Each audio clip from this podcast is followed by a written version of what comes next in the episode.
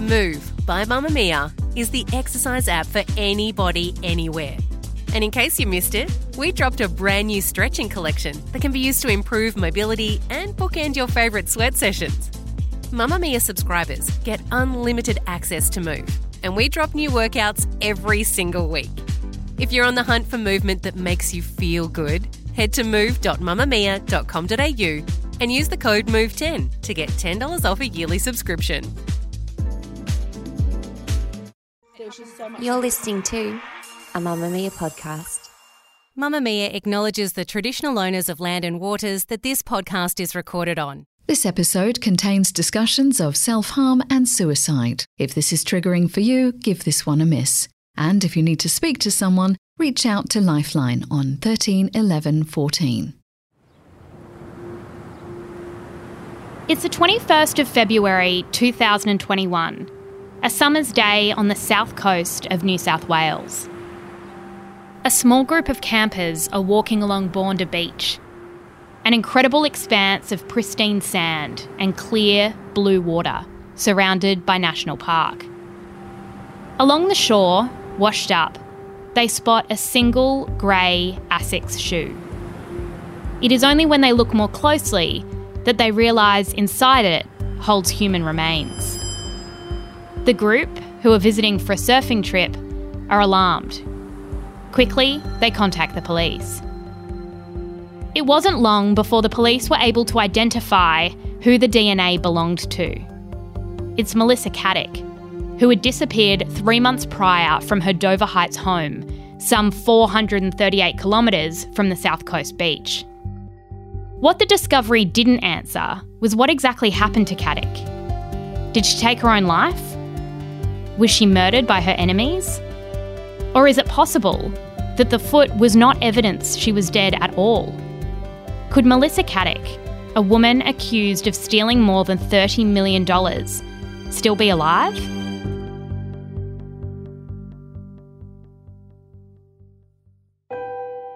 I'm Jessie Stevens, and this is True Crime Conversations, a Mamamia podcast exploring the world's most notorious crimes by speaking to the people who know the most about them.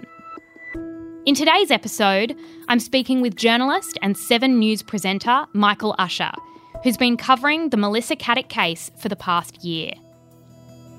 In October, he sat down with Melissa's husband Anthony for an exclusive one on one interview about her mysterious disappearance.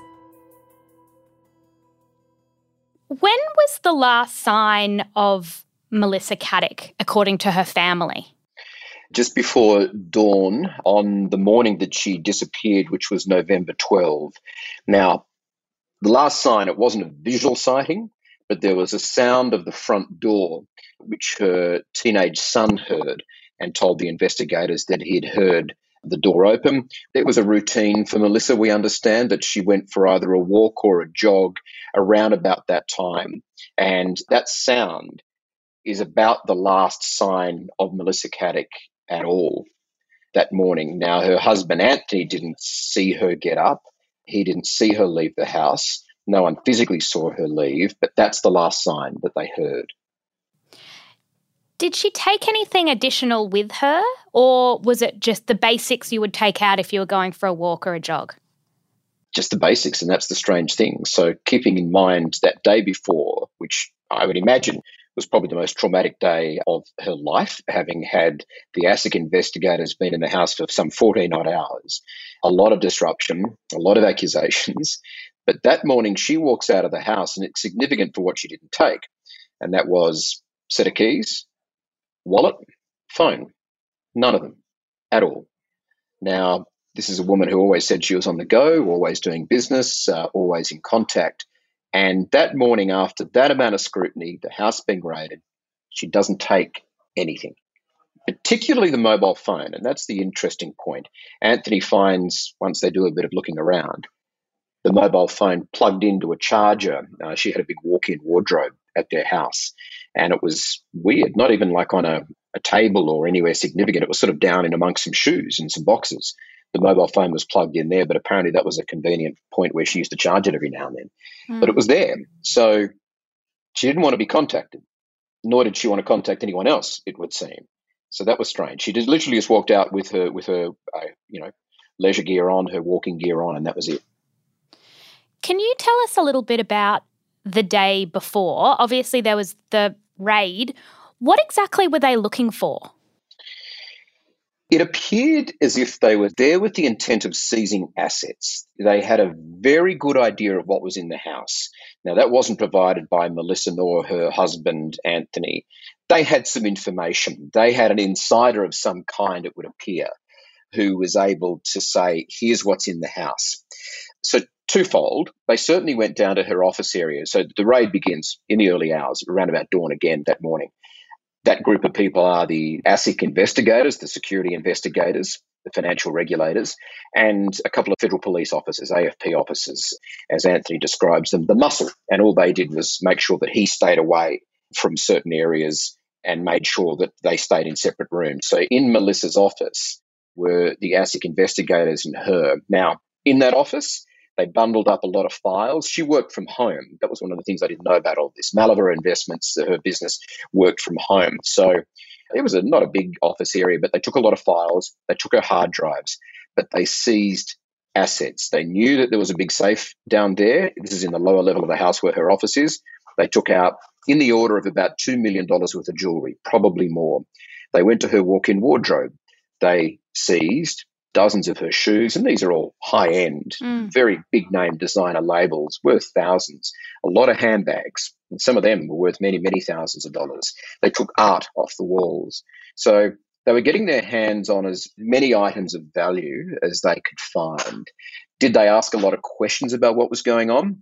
That bit we're all trying to work out more because Anthony, her husband, was put in a different room. He heard the warrant being read and that was certainly to investigate her broadly. There was some detail in it, but broadly for fraud. But what the ASIC investigators asked Melissa in her office, we don't know. We've seen the vision, but the audio is muted. And we haven't yet, because that's still relatively an open investigation. They're waiting for the liquidator and the coroner to do all their business. That hasn't been released, may never be released. We'll certainly request it. But we don't know the specific questions they asked. But it was all along the lines of investigating her for fraud. So, twofold they seized the hard drives, they seized paperwork, they seized whatever office material they thought was of value, but it was also high end material assets of value that they seized as well.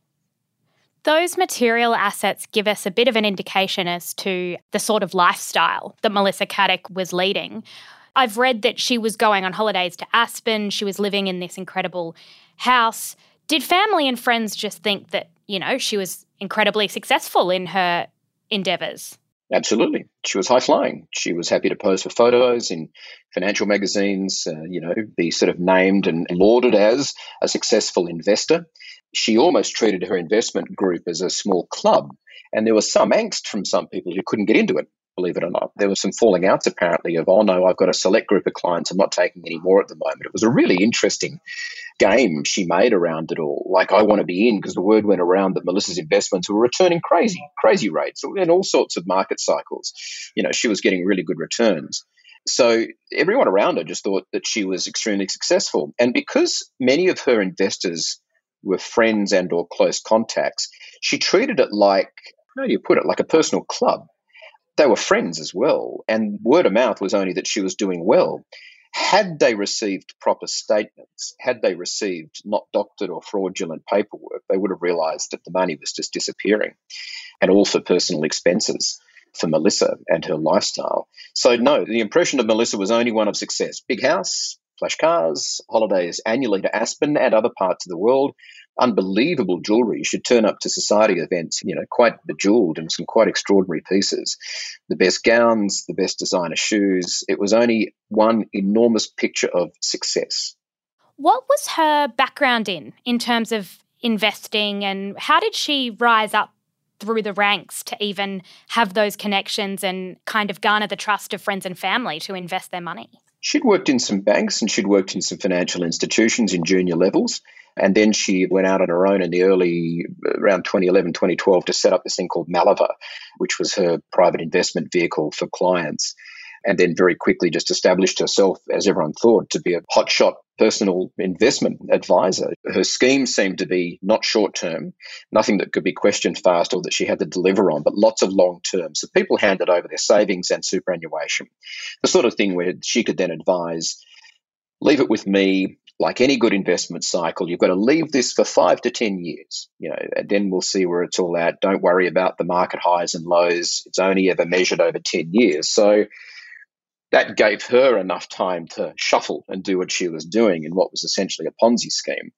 Every now and then, people came along and said, Actually, I need some money back. And there are some stories of the, we believe there were 72 investors. That figure changes a bit, but that's the best handle we can get on it of varying scales.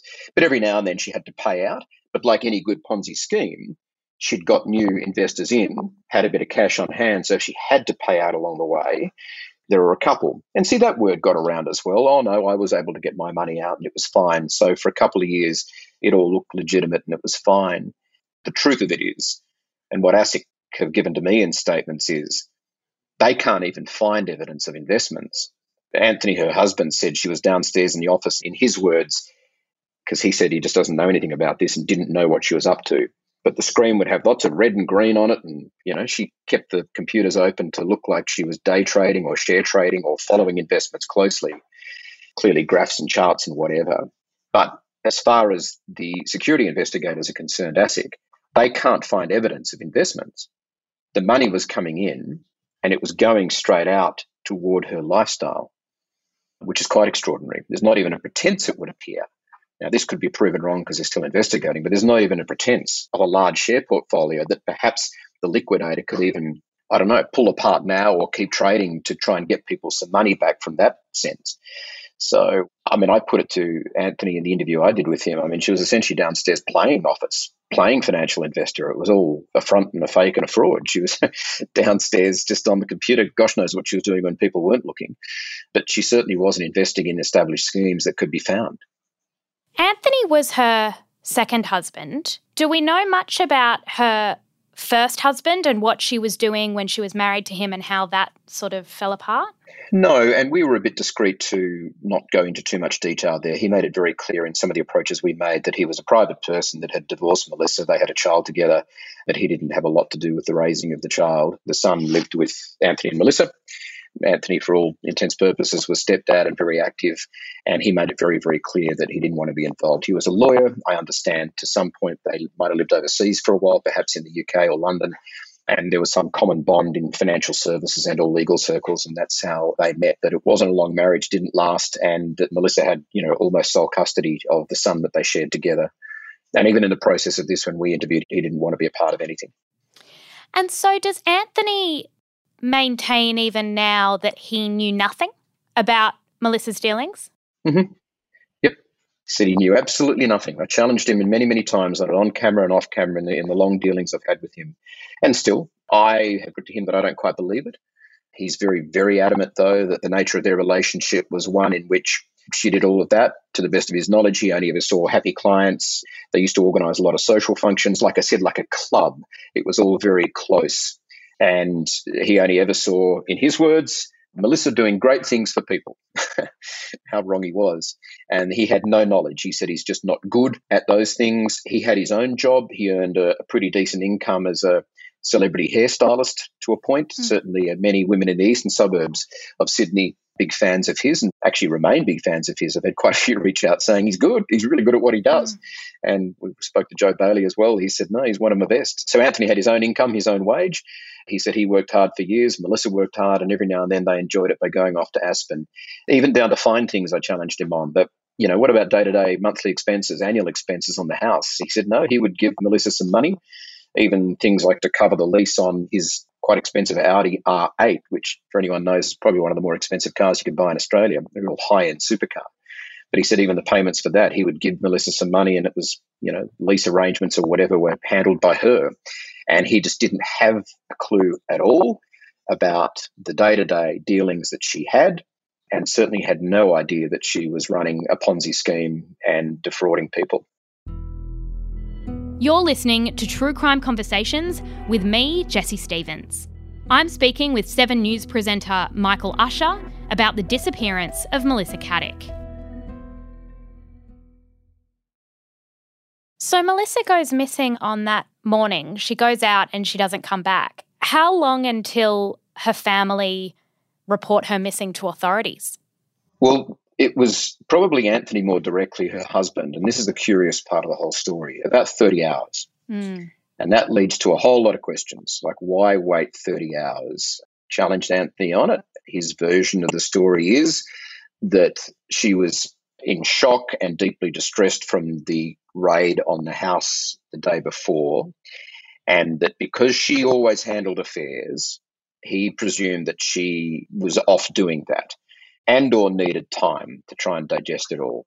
She had an appointment which was meant to be 11 o'clock the day she went missing to go and I guess what would have ended up being facing charges of some kind to meet with the ASIC investigators as well. Now, he believed that she'd gone off, she'd done her exercise, and that somehow then she had connected with lawyers and or whatever else she needed to do to try and sort out the mess. So he waited some time. Anthony acts as like house husband too. So he had to get their son to school in the morning, pick him up in the afternoon, lunches, whatever else, and, and just sort of run the house and get all that stuff going. I, I got the impression that in many ways, even though Anthony paints a picture of this really loving marriage of two people desperately in love, there were quite independent parts of their life in many ways. So he just dismissed it all. Eventually, Melissa's brother contacts Anthony or vice versa. That bit's a little clear. Anyway, it's the brother, Adam, who says, You've got to ring the police, mate. Like, this is too long now. So Anthony does eventually ring the police and he explains. And he also got hold of the Australian Federal Police contact from the day before. Some details were left. And he then alerts them. But it's 30 hours that passed. So there's some questions that get raised in all of that. I put them to him. Did you wait that long to give her a head start? Did you wait that long so that she could get affairs in order if there was hidden money or hidden whatever, so that she could, I don't know, concoct some story, use her resources? She was clearly resourceful in some manner or other to rip people off. She's had some nunt somewhere. Did you give her a head start? He adamantly denies it. Since the New South Wales Police, the federal police, they've all dismissed that as well. There's certainly no record of Melissa making any contact with anyone at any stage during that day keeping in mind, like we said at the beginning, her mobile phone was left at home, all sorts of things. So the 30 hour gap remains still mm. a strange one. I think people listening to this would go, hang on, if my partner went missing for even a couple of hours against any sort of normal routine, I'd be pretty worried and not wait 30 hours. So that part remains a bit strange. But there are many strange parts of this story. So that's just one of them. And it wasn't just a normal routine. It was, as you say, one of the most traumatic days of her life. And then she disappears. What would Melissa Caddick, for people who don't quite understand fraud and the charges against her, what would she have been facing for a crime of that magnitude? a string of very serious fraud charges. And you know, the amounts we're talking about are $20 million plus over a couple of years, and probably not so much the amount as the number of people that were affected. If the, the true number is about 72 investors over the course of eight to 10 years. Serious jail time, serious consequences, you know, ASIC has a checkered history of actually prosecuting these cases all the way. But given what we've learned since, that it was fairly black and white from what we can see. There was no elaborate offshore schemes. There were, didn't seem to be bank accounts in strange parts of the world that we couldn't touch offshore. There was just money she was taking. It's a good old fashioned Ponzi scheme. You know, you get new mm. investors in, and you do that constant cycle of bringing new investors in. You spend the money, and or you have to pay out every now and then, but you're always bringing someone in to top up all of the funds. So she would have faced some serious jail time and serious penalties.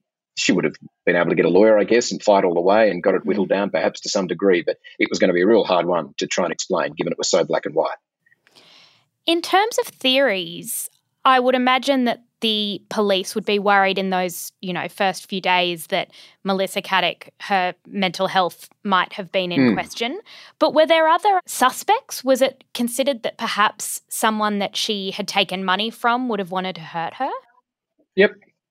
You had a lot of money involved, you had a lot of lies. Given that she'd clearly led a very deceitful life for many, many years, and resourceful in the way she did it and to keep it hidden. Where was she funding money from as well? Were there some pretty dark and shadowy characters involved in all of this? And in Anthony's line, as he has often said, her husband, You know, when money's involved at this level and if these allegations are true, anything was possible. There was one speculation that she'd been seen down at the Rose Bay Marina boarding a boat that morning. Was she taken out to sea? You know, threatened, told to be quiet, or did they just dump her out at the sea? This crazy theory did she cut off her own foot, hop around somewhere and get offshore to try and prove that she jumped off the cliff? I think sooner or later we'll find the coroner will just rule that that's entirely not the case at all, and the body came to pieces when she most likely jumped from the cliffs of the eastern suburbs there and went out to sea. Did she go out the front door and someone pick her up, get straight into a vehicle, and go from there? Had she contacted someone the night before? Now, there's no phone record on her phones, at least, to say that that happened. There's just, just nothing. She makes contact with no one after the police raid and all of Anthony's texts go unanswered until he finally realizes the phone's actually in the house on charge in the cupboard. What didn't help here and what led to more of the mystery is Anthony and Melissa had a pretty sophisticated security camera system in their house, a good eight or 10 cameras, high quality, high definition in all sorts of angles. And a couple of the cameras on the front door and gate have a really good view. Like you could have seen her walk out the front door extremely clearly, picked up a facial expression, got some sort of gauge of the mood that she was in and worked out did she turn left, right, go across the road, get into someone's car. If she did walk down the road either direction, you would have seen her for a good 100, 200 meters. It might have given you an idea. Mm. When ASIC did the raid, though, they took all the hard drives, and part of that is they took the hard drive to the cameras in the house. So the cameras were active, but no recording was possible. So it led to more of the mystery that she just vanished the minute the front door closed, which for all purposes she did had that recording device still been there, you would have got a sense of her state of mind. Was she acting fast? Did she get into a vehicle? Did she just walk off? Did she go for the walk and go straight for the cliffs and take her own life? So that just added to some of the intrigue, the fact that those cameras weren't connected to any recording device because of the raid the day before. It was February 2021 when that foot washed up on a beach and they were able to identify it as Melissa Caddick. Some say that that isn't evidence that she's died, that it could be a decoy. There are lots of theories. What do you think is the most compelling theory? Do you think, as you say, that it just happens to be the only part that we've found? Yeah, look, I went to the beach where the foot was washed up down on the south coast. It surprised me because I thought it was more of a popular beach where it was found. It was two backpackers who came across the shoe. When they looked in the shoe, they saw that there was, in fact, the remains of a foot in there. Kind of looked like a mummy, believe it or not, in the way it appeared. Could other parts of her body have actually washed up in the same current and been on that beach? Yes, 100%. And just over time, given it's such a remote beach and a couple of surfers go down there every now and then, you know, in good weather, it's a very long stretch of beach. There's all sorts of driftwood and bits and pieces from a distance. You wouldn't necessarily pick anything up. It was an absolute chance discovery that even the foot turned up to try and give some clues. Might other parts of her been washed up on that beach and they've been, I don't know, scattered to four corners. You know, birds pick them up, everything else, other wildlife that come onto the beach. That's entirely possible. The current, we spoke to an expert in, in ocean movements from New Zealand who, again, by chance, had only just the previous summer put a whole lot of buoys and motion detectors in the ocean off the cliffs there at Dover Heights. Were really accurately able to read where the ocean currents went on the day that she almost certainly probably jumped in. And it's correct that her foot would have washed up in that part of that beach on the far south coast. So might have other parts of her also washed up in that area? Yes. Might the foot have been, you know, severed by a, you know, other sort of sea life eating what was her corpse, which is a horrible thing to say, and just the foot was dismembered and washed up down there. That's also possible the ocean holds all the secrets on this one. It really does. Mm. And it's highly unlikely that they will find more of her, or if it does, it'll be a bone here or there. But the foot is, as best we understand, is enough for the coroner to conclude enough about cause of death. And that is due soon. The coroner court's backed up, so they've taken a while to do it. But it will conclude how exactly the foot was dismembered from the body. It will almost certainly rule out that it was cut off and that she is you know, somewhere in the world missing a foot, which mm. just sounds sounds crazy. But he look, even the New South Wales police took many days to try and rule that one out as well. Even after the foot was discovered, they couldn't conclusively say, and they're still waiting for the coroner to rule on that as well. But it certainly led to all sorts of mystery. There would have been a far greater mystery had that foot not turned up, and I still think it's remarkable that a couple of backpackers on a really remote beach where no one goes almost all the time found the shoe and the foot, and, and were able to match it. It's quite amazing. Finally, you spoke to Anthony, obviously, about what he thinks happened. What's his theory? What does he think happened to Melissa? Anthony is still in a confused place where he wants to believe that she met with foul play, that there were people who wanted her dead. He still goes down a murder theory. I think as a little more time goes on and more time I spent with him shooting our one hour documentary, he became a bit more practical and pragmatic about the whole scenario and probably believes that in such a devastated emotional state, which he says she was, she's probably taken her own life. But he's still hanging on to the theory that harm came her way because of the amount of money involved and people wanted her silenced for some reason. And he believes that murder shouldn't be ruled out. Now, he's welcome to that theory. I, I'm more practical. I know some of the police I've spoken to said, look, the game was up. She had no exit plan. She was somewhere between a narcissist and a sociopath in being able to carry off the amount of lies she did for the time that she did. She was never going to face the music. She didn't know how to explain herself. The guilt, the shame, the everything else, and having to account that she was a thief, a common thief on a large scale, would have been far too much for her to handle because she was all about front and appearance and and the curious part out of all of this, and this is the one part I have said to Anthony many times, is I just don't quite buy his version of the story and he accepts that, is that the night before, after a 14 hour raid in the house, he stays up a little longer. Melissa goes to bed. He jumps into bed. They spoon, they hug, they say good night, darling, to each other effectively. He goes to sleep. She wakes up and disappears, and that's it. I still find it hard to believe that they didn't talk about a thing. And I've put to him many times, don't you say, what the hell just happened in the house? What happened? Are these allegations true? Do I need to worry? Are we okay? Or, you know, there's a million questions you'd be asking.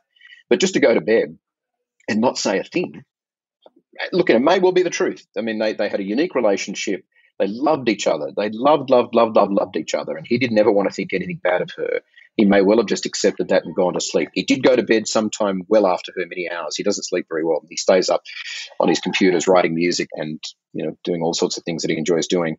But the fact that they didn't talk about what would have been a life shifting raid on their house, and they just go to bed, love you, darling. She wakes up and disappears. Is the bit of the jigsaw that doesn't make sense to me. But mm. he believes that, that harm still could have come her way, and he'd prefer police investigate further. However, he said, if that's what the coroner rules, I will accept what everyone says. As you could expect, he just struggles with all of it. And he he still cares for the majority of the time for her son as his stepdad. He gets him to school, he does all those sorts of things. And, you know, he's a teenage kid who's, if you take everything else away from the story, there's a teenage kid who's lost his mum this year, has been in the news nonstop, and all sorts of terrible things have been said. And he's got to deal with that and still get through school and hold down friendships. And Anthony sort of has taken it upon himself, regardless of what else is going on, he knows that they're going to be kicked out of the house. He knows that that's all going to be sold. Anthony said, I will do anything to make sure whatever money's around to go back to the investors. He's not trying to hang on to the things. He's not getting in the way of the hmm. liquidators. Mm. He's just trying to care for the son, but hanging on to a deep love for Melissa and struggling to understand that she was this person that we now know her to be, one of the greatest con women, con people Australia's ever seen, and was able to get away with it for many, many years. And he's left behind struggling with all sorts of accusations and questions. And, you know, I spent a lot of time with him and also trying to keep a young teenage boy on the straight and narrow and get him to school and do everything else. It's a really sad amount of wreckage that he's dealing with. And I've said to him a few times, and I meant it, I wasn't trying to be mean. I posed the question to him I wonder whether he is, in fact, the biggest victim of Melissa's, that she chose him deliberately because mm. she knew that he was never going to ask hard questions about what she was up to downstairs in the office. And he never did.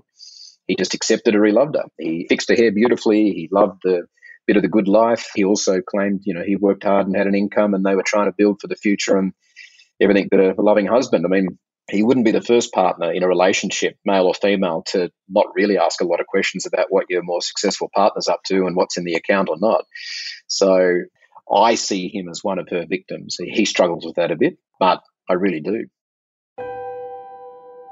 Michael Usher is widely regarded as one of Australia's foremost investigative journalists. He's an award winning reporter, foreign correspondent, and newsreader with a career spanning almost three decades. If you want to hear more from him, you can watch him on 7 News Sydney and the latest 7 News. True Crime Conversations is a Mamamia podcast hosted by me, Jessie Stevens, and is produced by Gia Moylan. You'll hear more true crime stories from me in February, But from next week, Emma Gillespie will be taking you through a four part series on the killer queens of Sydney. She'll be diving into the entwined history of Kate Leigh and Tilly Devine and the razor gangs who waged war in inner Sydney in the 1920s and 30s. Make sure you tune in for that.